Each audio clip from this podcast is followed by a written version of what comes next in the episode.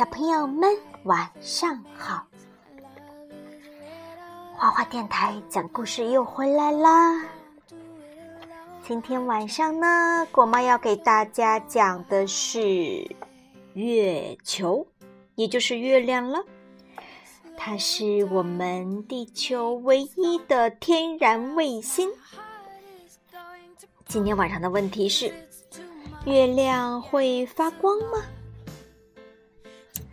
火炬树桩在天文兴趣小组问，你们觉得太阳和月亮哪个更重要？坚果说，当然是月亮更重要啦。月亮只是卫星，本身不能发光，只能反射太阳光。火炬树桩在讲台上说，不用说啦，月亮最厉害。为什么这么说呀？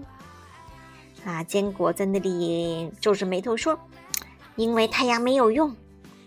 怎么说太阳没有用呢？为什么有种不好的预感？坚果说，老师，你真的是不懂啊，太阳总是在大白天出来，而月亮却能给黑夜带来光明。为了大家，我把这个惊天大秘密说出来了，我真了不起呀。嘣，火炬树桩倒在地上了。走夜路时用手电筒照明，难道手电筒比太阳月亮都厉害吗？旁边的坚果还是不服气地说，可是手电筒还需要用电不是？旁边的豌豆射手流了一大滴汗，真是钻牛角尖里啦。知识卡片，月亮不是恒星，它不能发光，但它能反射太阳光。虽然它反射的光只有 7% 能到达地球，但足够照亮我们地球上的黑夜。月球没有大气层，没有各种天气现象，也没有声音的传播，到处是一片寂静的世界。月球的天空永远是一片漆黑，太阳和星星可以同时出现。那么月亮的直径是多少呢？火炬树桩老师接着问大家啦。猜问最后一道题目，月亮的直径是多少？猜问直接说，想不出来。要不你看看书查查答案。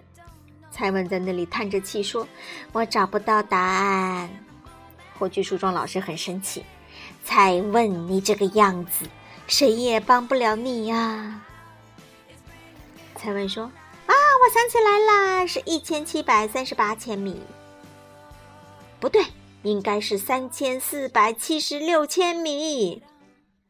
蔡文指着窗外说，你看，今天的月亮只有一半呀。嘣！火炬树桩老师又倒在地上去了。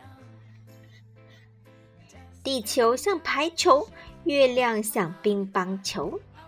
火炬树桩老师在旁边说，好吧。月亮的直径呢，是地球的3/11。知识卡片，月亮比地球小，直径是3476千米，大约等于地球直径的3/11。月亮的表面面积大约是地球表面面积的1/14，比亚洲的面积还稍小一些。它的体积呢，是地球的49分之一。换句话说，49跟月球的体积相加，等于一个地球。